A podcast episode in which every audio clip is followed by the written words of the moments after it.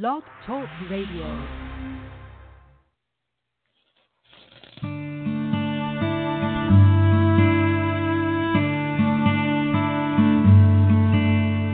Lord is my shepherd, I shall not want.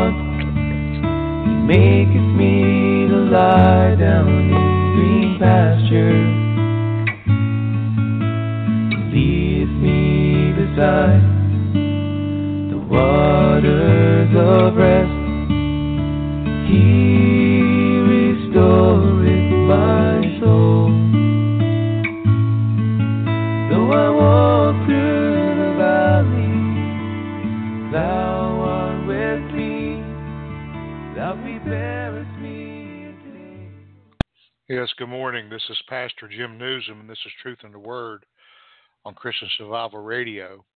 The seventh day of March 2019, 7 a.m. on the East Coast of the United States. Broadcasting today from North Central, West Virginia. Continuing on in our study in the book of Ephesus, I'm going to begin today around verse 13, talking about by one Spirit we were all baptized into one church. How the Holy Spirit is the guardian of the church. The Holy Spirit is the leader of the church. And the Holy Spirit is God, Father, Son, and Holy Spirit, the Blessed Trinity. But before we get into God's Word today, let's go to prayer. Precious Heavenly Father, thank you, Lord, for this opportunity, Lord, to once again expound your Word, the Word that will never ever pass away, the Word that you sent to heal us. And Lord, your blood's against every principality and every power today that tries to contradict or stop your gospel. Because you said heaven and earth shall pass away, but your word by no means will ever pass away. And you'll, your word will do that which you sent it to do. Because you are truth, and you said your truth will set us free. We thank you today in Jesus' holy, righteous name we pray. Amen and amen. God the Holy Spirit, who protects the church. As long as the church is under the tutelage and the guidance and is yielding to the Holy Spirit of God. It's when churches get outside of the Holy Spirit and the Bible says when we do this we grieve him and when we allow flesh to intercede and come into the house of God and form isms and schisms and uh, traditions of men, the Bible says. Because the Holy Spirit,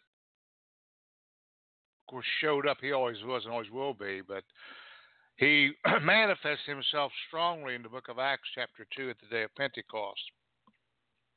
At the birth of the church age, the New Testament church, purchased by the blood of Jesus Christ.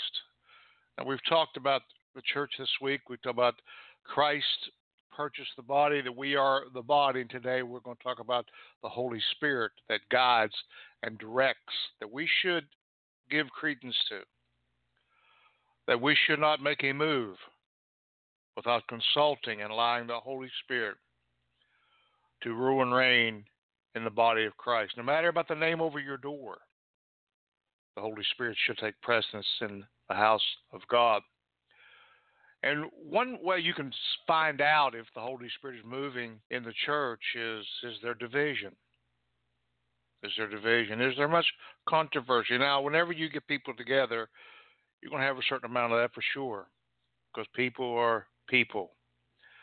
But the Holy Spirit, when we yield ourselves unto Him and allow Him, as I said before, to have precedence in the house of God, when we humble ourselves before God, as the Bible instructs us to do, for in due time you shall be exalted, and we allow the Holy Spirit, the third person of the Trinity, the, the promise that Jesus said, I will send one back that'll lead you and guide you in all of my truth and all of my righteousness. And getting back to what I said that one of the signs that the Holy Spirit is not in complete control is a spirit of division, causes division. Well, the one that probably shows up the church more than a lot of people do, and that's uh, the powers of darkness, where they come to kill, to destroy, to divide, asunder, to interrupt, to confuse. But God said, I'm not the author of confusion. And the Bible says that Jesus is the author and the finisher of our faith. 1 Corinthians chapter 12, verse 13, which would do, do you good, do us all good to study 1 Corinthians chapter 12, the operation of the Holy Ghost in the house of God under the guidelines of the nine spiritual gifts that, yes, should be operating in the house of God today. For he said, I am the same yesterday, today, and forever. So 1 Corinthians chapter 12, uh, verse 12, for as the body is one, hmm, as the body is one, one, one body, one body. No, uh, there's no stalls or divisions in the Bible. You'll not find denominations mentioned in the Bible. Just to get right down to it, denominations are man founded. When you hear of certain groups, certain churches, there's always an individual that's behind starting that particular denomination. I'm not saying they were all good or all bad, but the Word of God says that there's one body, one Lord, one baptism, and we should operate accordingly. See? I think one of the greatest the greatest weapon that Satan has used against the church is division. Is division. Criticism. Constantly finding fault. Constantly. Taking jabs at your fellow Christian. Listen, it goes on. And it it can it, it can become hateful and despiteful and uh, people will say things and say that because of my righteous indignation.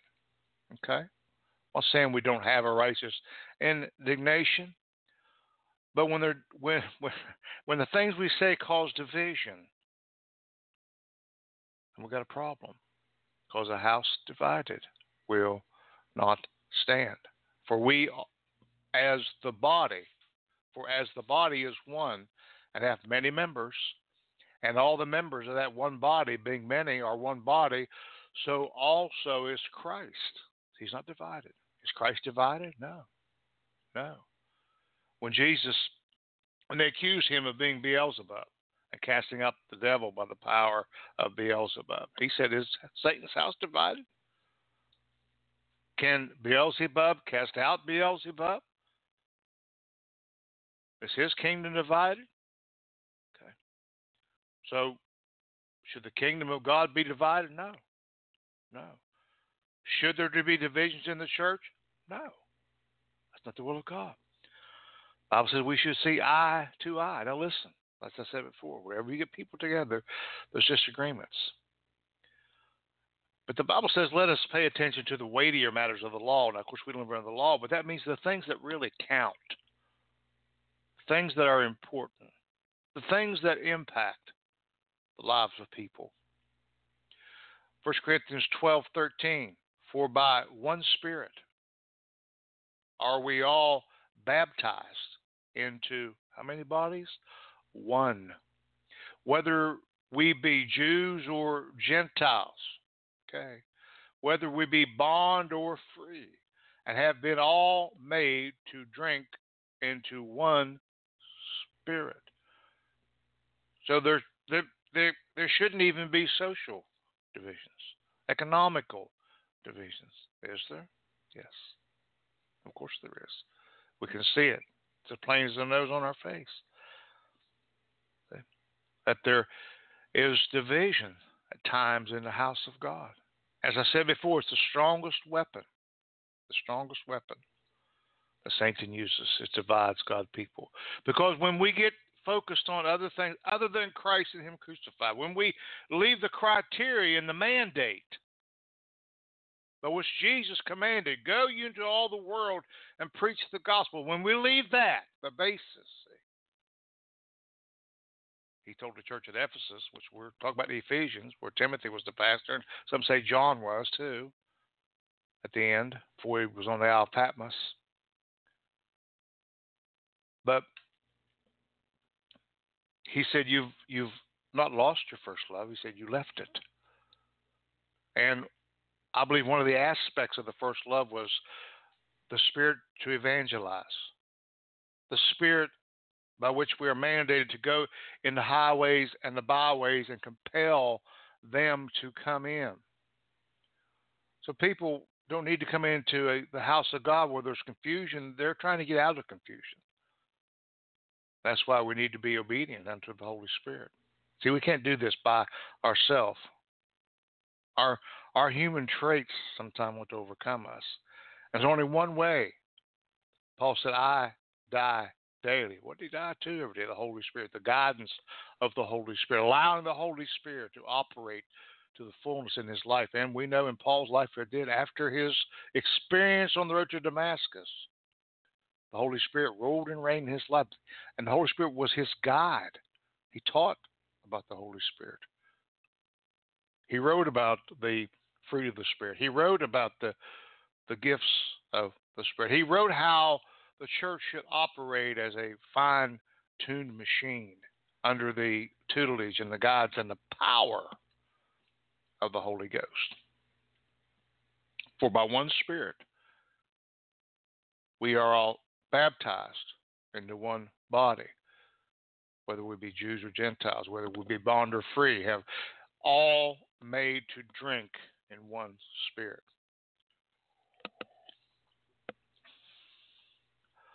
Ephesians 1:13 In whom ye also trusted or hoped after ye heard the word of truth the gospel of your salvation in whom also after ye believed ye were sealed with the holy ghost of promise sealed sealed now when i was a kid back in those days, people canned food a lot. We grew our own food, and in the fall of the year, we would can food, beans and beets and corn and all this kind of stuff. And in other words, we put it up to be preserved for a long period of time, but it had to be sealed. I can remember going to sleep at night with the mason jars, uh, those uh, food in the mason jars, and those lids, and you would hear them pop when they were sealed, pop, and they would last for a long, long time. So he says here that we were sealed with the Holy Spirit of what? Promise. For Jesus Christ, the Bible says, is the spirit of prophecy.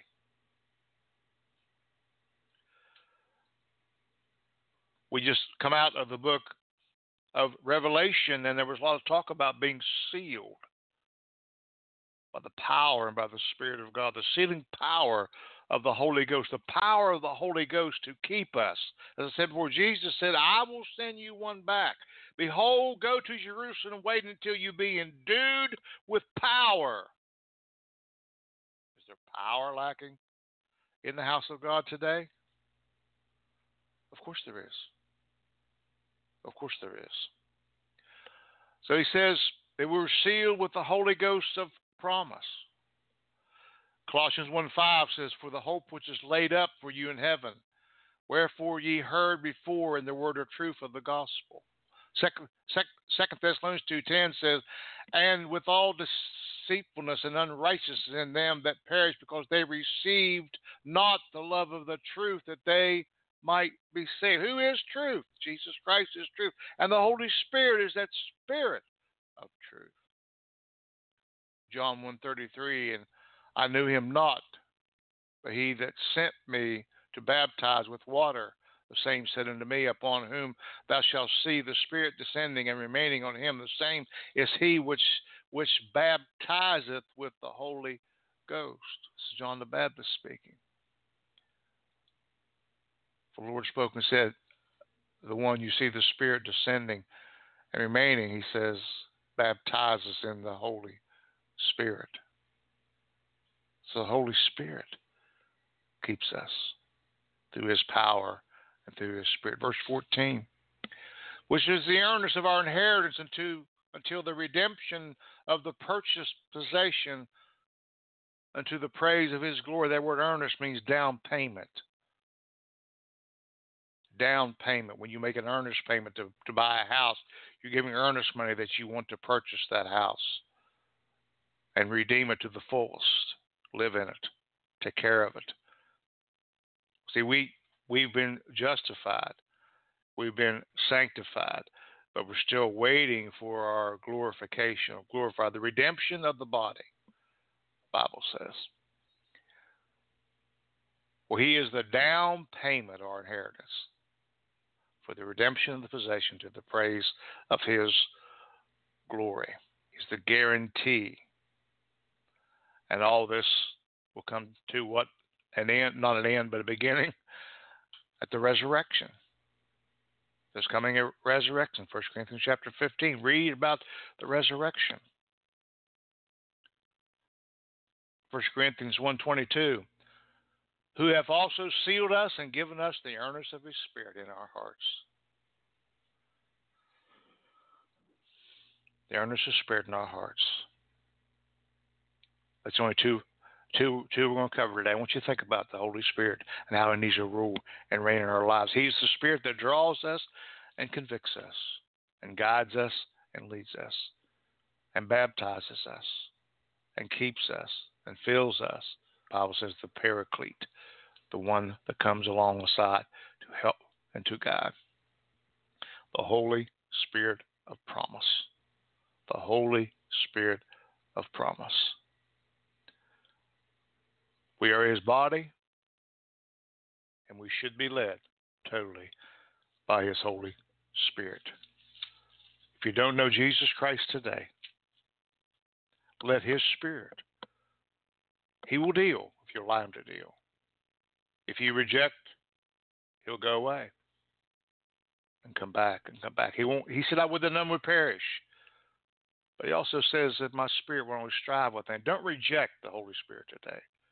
Know that He's real, the third person of the Trinity, and is active in the body of Christ today. The Bible says, if you confess with your mouth the Lord Jesus and shalt believe in thy heart that God hath raised him from the dead, thou shalt be saved. Whosoever shall call on the name of the Lord shall be saved. By his stripes you're healed. He was chastised for your peace of mind. The precious Holy Spirit the one that leads and guides. Holy Spirit, thou art welcome in this place. And he wants to take abode and abide on the inside of us. For greater is he that's in us that's in the world. Precious Heavenly Father, we thank you, Lord, for this opportunity, Lord, to expound your word. And let us think upon these things today and what you want to do and how you want to lead and guide and how we need to yield to you, and not grieve your Holy Spirit, but allow the Holy Spirit to have presence in our lives and in our churches. Save souls today, Lord. Heal bodies and minds. Deliver from addiction, strongholds in people's lives. Tear them down, Lord. Heal the chronic illnesses today, Lord. The doctors say can't be healed. But you sent your word hmm, and you healed us. We ask all these things in Jesus' name we pray. Amen and amen. God bless till next time. This has been Truth in the Word with Pastor Jim Nuzum on Christian Survival Radio. Our email address is truthintheword777 at gmail.com. May God bless each and every one of you. Keep looking up, for Jesus is coming soon.